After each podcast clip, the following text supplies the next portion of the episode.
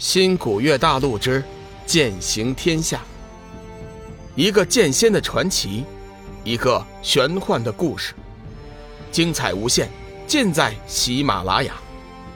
主播刘冲讲故事，欢迎您的订阅。第二百九十七集，黑云天劫。黄极真君微微一笑，呵呵呵呵。你错，就错在不应该以云娘做诱饵。其实，就在你弹奏那首《凤求凰》的时候，我就知道云娘是假的。真正的云娘绝对不会弹奏完整的《凤求凰》，她知道我们是无法生活在一起的，所以每次她都只弹一半。当我听完你弹奏了整曲的《凤求凰》之后，我就从幻境中醒了过来。说来，还是你的琴音叫我清醒。当然，你最大的错误还不在这里。云娘爱我胜过爱她自己。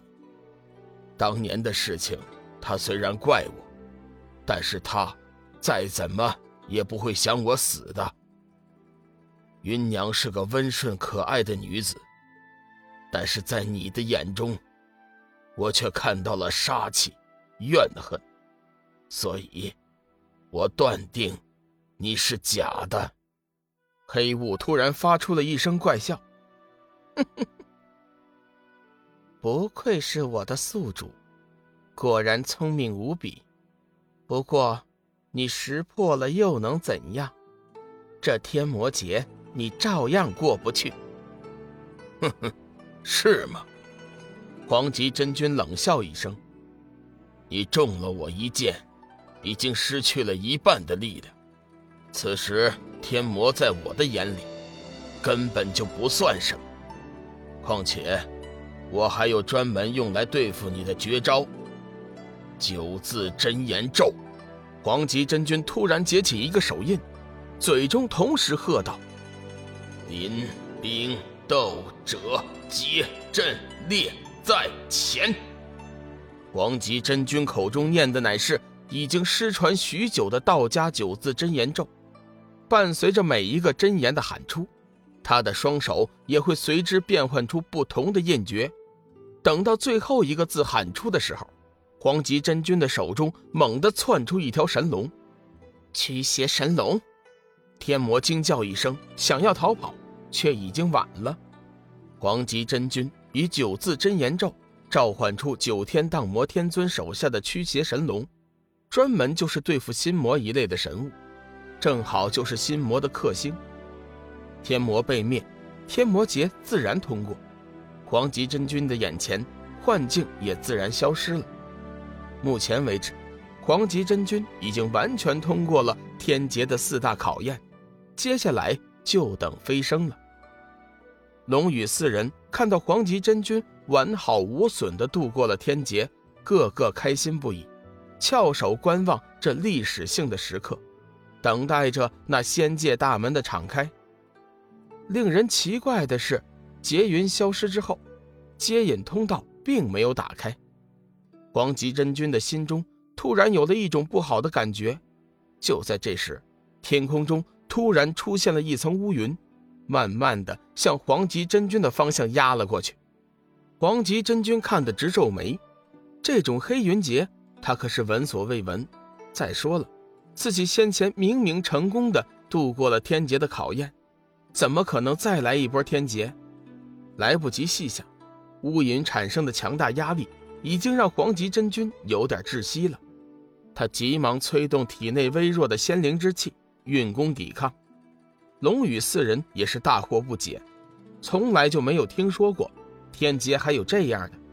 刚渡完一波，又来一波。紫云，这究竟是怎么回事啊？师尊刚刚渡过天劫，此时修为已经大损，现在又来黑云劫，他怎么能坚持得住呢？你快想想办法，这究竟是怎么回事？红罗仙子急得直跺脚。紫云真人想了一下，说。这事儿我也不知道啊，如此天劫，我辈从来都没有听说过呀。龙宇则一动不动的，紧紧盯着半空中的黑云，他似乎隐约想到了一些什么，但是却又无法肯定。突然，他在黑云中看到了一个人影，一个有点熟悉的人影。虽然那人影只是一闪而过，但是龙宇还是看到了。老大，我看这劫云来的蹊跷，很有可能是有意为之的。